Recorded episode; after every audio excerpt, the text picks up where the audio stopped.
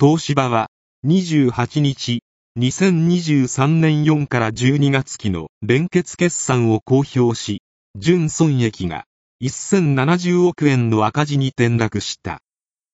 Toshiba Corp.